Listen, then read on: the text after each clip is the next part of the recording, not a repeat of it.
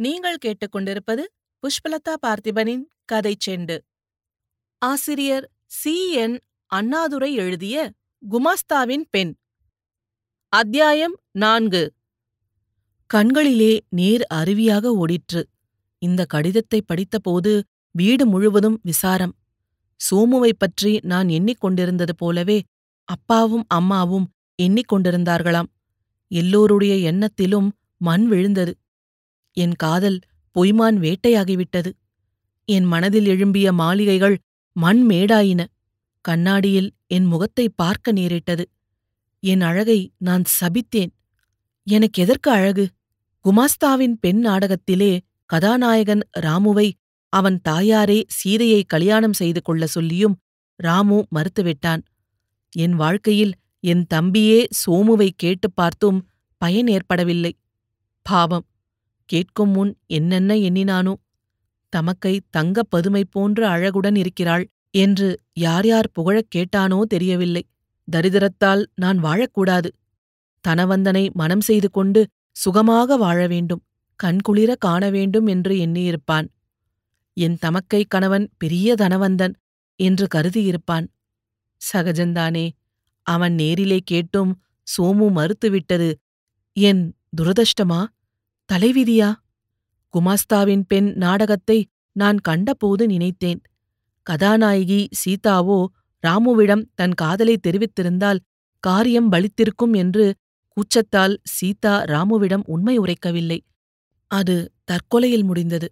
நானும் அந்த கதிதான் அடைய வேண்டுமோ என்று பயந்தேன். கூச்சத்தை மறந்தேன். என் மனதிலே கொந்தளித்துக் கொண்டிருந்த எண்ணங்களை கடிதத்தில் எழுதினேன். சாந்தாவிடம் கொடுத்தனுப்பிவிட்டு மார்பு துடிதுடிக்க கண்கள் மிரள மிரள காத்துக் கொண்டிருந்தேன். நெடுநேரம் கழித்து வந்த சாந்தாவின் முகத்தை கண்டதும் காரியம் கைகூடவில்லை என்று புரிந்துவிட்டது. அக்கா அவர் படித்தார். கடிதத்தை முதலிலே பிரித்தார். பிறகு காந்தாவை இப்படிப்பட்டவள் என்று நான் கனவிலும் நினைக்கவில்லை. அச்சம் மடம் நாணம் எதுவும் இல்லையே. இப்படி ஒரு அந்நியனுக்கு கடிதம் எழுதலாமா? இதெல்லாம் சினிமா பார்ப்பதாலும் நாவல் வாசிப்பதாலும் வருகிற கேடுகள் இனி இவ்விதமாக நடக்க வேண்டாம் என்று சொல்லு. தரித்திரம் பிடுங்கித் தின்கிறது. இந்த லட்சணத்திலே துடுக்குத்தனமும் தாண்டவமாடுகிறது உன் அக்காவிடம். காதலாம் ஆசையாம். எதற்காக ஆசை? பணம் இருக்கிறது என்னிடம். அதற்காகத்தானே இந்த பிளான்? அதற்கு வேற ஆளை பார்க்கச் சொல்லு. நான் கல்யாணம் செய்து கொள்வது என்று தீர்மானித்துவிட்டால் எங்கள் குடும்ப அந்தஸ்துக்கேற்ற பெண்கள் ஆயிரம் கிடைக்கும். நான் கல்யாணமே செய்து கொள்ளப் போவதில்லை. அதிலும் இப்படிப்பட்ட வெட்கம் கெட்டவளை கண்ணெடுத்தும் பாரேன் என்று திட்டினார். நான் அழுதுவிட்டேன் அக்கா. ஏன் அந்த கடிதம் எழுதினாய்? என்று சாந்தா சோகத்துடன் கூறினாள். நான் என்ன செய்வது? மனம் அனலில் விழுந்த புழு போல் துடித்தது. மிக்க கேவலமான காரியத்தையன்றோ செய்துவிட்டேன். சோமு என்னை ஏற்க மறுத்ததோடு ஏளனம் செய்யவுமன்றோ இடம் கொடுத்துவிட்டேன். அவருடைய அவருடைய அந்தஸ்தென்ன நான் யார்? அவர் மீது எனக்கு காதல் ஏற்பட்டதென்றால் அவரது பணத்தை பெறுவதற்கே நான் பசப்புகிறேன் என்று அவர் கருதுகிறார். நான் செய்தது தவறு. கண்ணிழந்தவள் காட்சிக்கு செல்வானேன் காலிடறி விழுவானேன். செவிடனுக்கு சங்கீதம் ஒரு கேடா? என் கடிதத்தைக் கண்டு அவர் சிரித்தாராம். எவ்வளவு ஏளனம்! என் இருதயத்தில் இடம்பெற்று என்னை வாட்டி வதைத்த எண்ணங்களை நான் அக்கடிதத்தில் எழுதினேன். அதைக் கண்டு அவர் சிரித்தாராம். நீங்கள் சற்று படியுங்கள். என் கடிதத்தை சிரிக்க வேண்டுமா அழ வேண்டுமா? கூறுங்கள். இதோ என் கடிதம். படியுங்கள். என் உள்ளத்தை கொள்ளை கொண்ட குணரூபா என்னை மன்னிக்க வேண்டும். தங்கள் திருவடிகளைப் பணிந்து அடியால் எழுதும் கடிதத்தை முழுவதும் படிக்கக் கோருகிறேன். பிரானேசா தங்களை கண்ட நாள் முதல் எனக்கு தங்கள் மீது அளவு கடந்த ஆசை உண்டாகிவிட்டது. நாளாகவாக அந்த ஆசை எனக்கு பித்தம் போல் வளர்ந்துவிட்டது இதனை தங்களுக்கு தெரிவிக்கும் துணிவு எனக்கு கொஞ்சத்தில் வரவில்லை. மகா கேவலமான நிலையில் உள்ள எனக்கு தரித்திரத்தை கட்டிக்கொண்டு புரளும் எனக்கு கிட்டாது என்று எண்ணினேன். தங்களுடைய அந்தஸ்திற்கு எத்தனையோ ரதிகள் கிடைப்பர். பணக்கார பெண்ணொருத்தியை மனம் செய்து கொண்டு பங்களாவில் உலவ உங்களுக்கு ஆண்டவனின் கடாட்சம் இருக்கிறது. நான் உங்கள் மனைவியாக முடியுமா? திருடனுக்கு ராஜவிழி வருமா? இதை எண்ணி நான் என் ஆசையை அடக்கிப் பார்த்தேன். முடியவில்லை. தங்கள் வீட்டில் சமையற்காரியாகக் கூட ஆக முடியாத அவ்வளவு அபாக்கியவதியாகத்தான் நான் இருக்க முடியும். ஆனாலும் குழந்தைகள் சந்திரனைப் பிடித்துக் கொடு என்று தாயாரை கேட்பது போல் நான் தங்களைத் தரும்படி தினமும் தேவியை வேண்டுகிறேன். மனமே பேராசை கொள்ளாதே என்று எவ்வளவோ கூறினேன் என் மனதுக்கு. மனது உம்மிடம் லயித்துவிட்டது. தாங்கள் வெறும் பணக்காரராக மட்டும் இருந்தால் பரவாயில்லை. என் மனத்தை கொள்ளை கொண்டீர்கள். என்னை தங்கள் தர்ம பத்தினியாக ஏற்றுக்கொள்ள வேண்டுமென்று தங்கள் திருப்பாத கமலங்களை வணங்கி கேட்டுக்கொள்கிறேன். சாதாரண பணக்காரராக மட்டும் தாங்கள் இருந்தால் அவர் பணம் அவரோடு. நமக்கென்ன அதைப் பற்றி? என்று நான் எண்ணிக்கொண்டு என் விதிப்படி காரியம் நடக்கட்டும் என்று நான் இருந்து விட்டிருப்பேன். ஆனால் தங்களின் சுந்தர வதனத்தை பார்க்க பார்க்க என் ஆவல் கொழுந்துவிட்டு எரிகிறது. தங்கள் புன்னகை எனக்கு ஒரு புதுமையான உணர்ச்சியை ஊட்டுகிறது. தங்கள் பேச்சு எனக்கு சங்கீதமாக இருக்கிறது. இங்கு வீட்டிலே எவ்வளவோ தொல்லை கஷ்டம் சொல்லி முடியாது. அப்பாவின் அழுகுரல் தங்கையின் சோகம் இவைகளெல்லாம் என்னை வாட்டிய போதிலும் தங்களை ஒருமுறை கண்டதும் என் துக்கம் அத்தனையும் பறந்து போகின்றன. துரையே என் தம்பியிடம் தாங்கள் பேசும்போது பணம் மிகக் கேவலமென்றும் செல்வம் நிலையற்றது என்றும் கூறியிருக்கிறீர்கள்.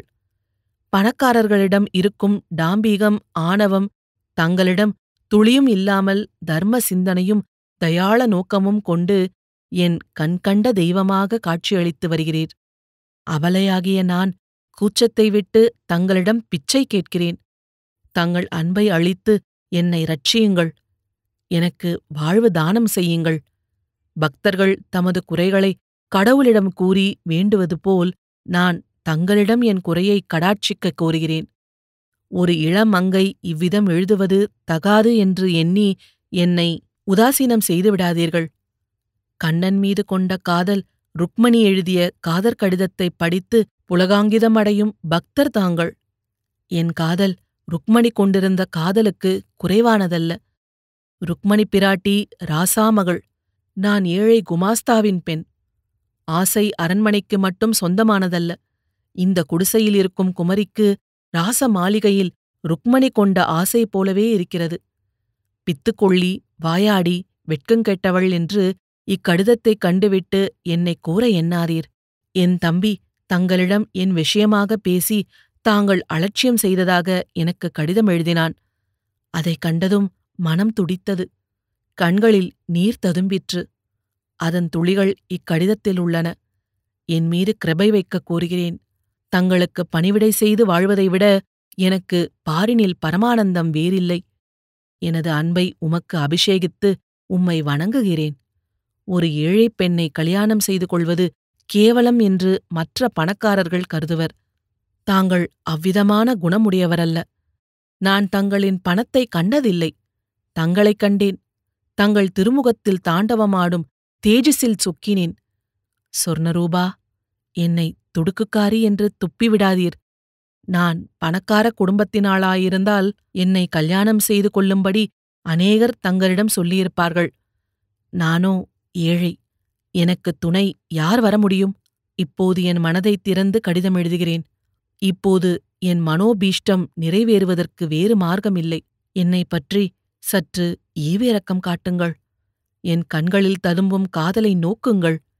என் பெருமூச்சையும் இரவில் நான் புரளுவதையும் தலையணையை கண்ணீரால் நனைப்பதையும் நீர் கண்டதில்லை. நான் அபலை எனக்கு உமது அருளை தர வேண்டுகிறேன். அன்பே என்னை கைவிடாதீர். காந்தா இந்த கடிதத்தைக் கண்டுதான் அவர் சிரித்தாராம் திட்டினாராம். என்னை கண்டதால் உண்டான தோஷம் தீரவோ என்னவோ அவர் தாயார் சகிதம் சில நாட்களுக்கெல்லாம் தீர்த்த யாத்திரை செய்ய கிளம்பிவிட்டார். தீர்த்த யாத்திரையாம் என்னை துடிக்க வைத்துவிட்டு மண்டியிட்டு சென்ற என்னை மார்பில் உதைத்து கீழே தள்ளிவிட்டு பிச்சை கேட்க சென்ற இந்த பேதையை பிடரியை பிடித்து தள்ளிவிட்டு என்னை சாகடித்து விட்டு அவர் தீர்த்த யாத்திரைக்கு சென்று விட்டார். என் அன்பை அவர் நிராகரித்தது போல் அவரது அன்பை ஆண்டவன் நிராகரிக்காமலா போவார்? வாழ்க்கையிலே இனி என்ன இருக்க முடியும்? ஒரு பெண் தனது உள்ளன்பை எடுத்துக் கூறியும் அது கேலி செய்யப்படுவது கண்டால் பிறகு உலகில் ஏன் உயிரோடு இருக்க வேண்டும்? மனமுடைந்து ஏன் வாழ்வது? எதற்கந்த வாழ்வு? பூபாரமாக இருப்பதில் என்ன பயன்? என்னை பெற்றவர்கள் என்னை பார்க்கும்போதெல்லாம் கவலைப்படுவார்கள். எனக்கு ஒரு வரன் கிடைக்கவில்லையே வரதட்சணை தர வழி இல்லையே என்று அவர்கள் வாடுகிறார்கள். என்னை யார் கல்யாணம் செய்து கொண்டாலும் எனக்கு ருசி இருக்கப் போவதில்லை. சோமு தீர்த்த யாத்திரைக்கு போன பிறகு நான் நடைப்பிணமானேன். என் தேக காந்தி மங்கத் தொடங்கிற்று. உடலிலேயும் உள்ளத்திலேயும் தளர்ச்சி ஏற்பட்டுவிட்டது வாழ்விலே வெறுப்புண்டாயிற்று. சமைப்பதும் படுப்பதும் அழுவதும் கண்களை துடைத்துக் கொள்வதும் இவைகளே என் நித்திய கர்மங்கள். நித்திரை என்னை பிரிந்தது. புண்பட்ட என் மனம் ஆற வழி என்ன? மனங்குளிர மார்க்கமில்லை. காந்தா இறந்துவிட்டாள். வெறும் குமாஸ்தாவின் பெண். கூனோ குருடோ செவிடோ ஊமையோ. யாரோ ஒருவனுக்குப் பெண்டாகி அவனிடம் சோறு பெற்று சாவு வந்ததும் சுகம் பெறுவதற்காக காத்துக் கொண்டிருக்கும் பெண்தான் மிச்சம். மனமில்லா மலரும் மதியில்லா இரவும் சுவையற்ற வாழ்வும் என்ன பயன்? உப்பில்லா பண்டம். நான் எந்த குப்பையில் கிடந்தால் என்ன? கூந்தல் நரைத்து விட்டால் தலைமயிர் கருக்கும் தைலம் பூசிக்கொள்கிறார்கள்.